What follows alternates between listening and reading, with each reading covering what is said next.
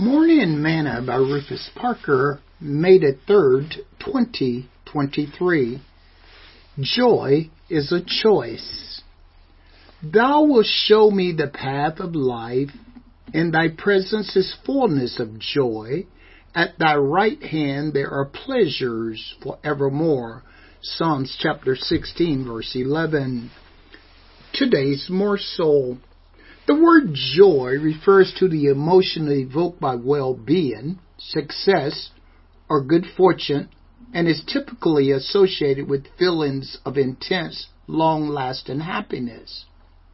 But if we are not careful, we can make joy a choice when it ought to be a way of life. Joy came with the Holy Ghost when we were born again. Isaiah states that with joy you can draw waters out of the wells of salvation. David said that in his presence is fullness of joy.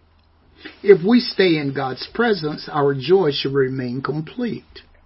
As Christians, our lives ought to never be depleted or lacking anything that came with the Holy Ghost.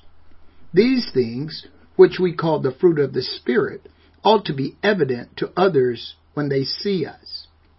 Don't make love, joy, peace, and these things a choice.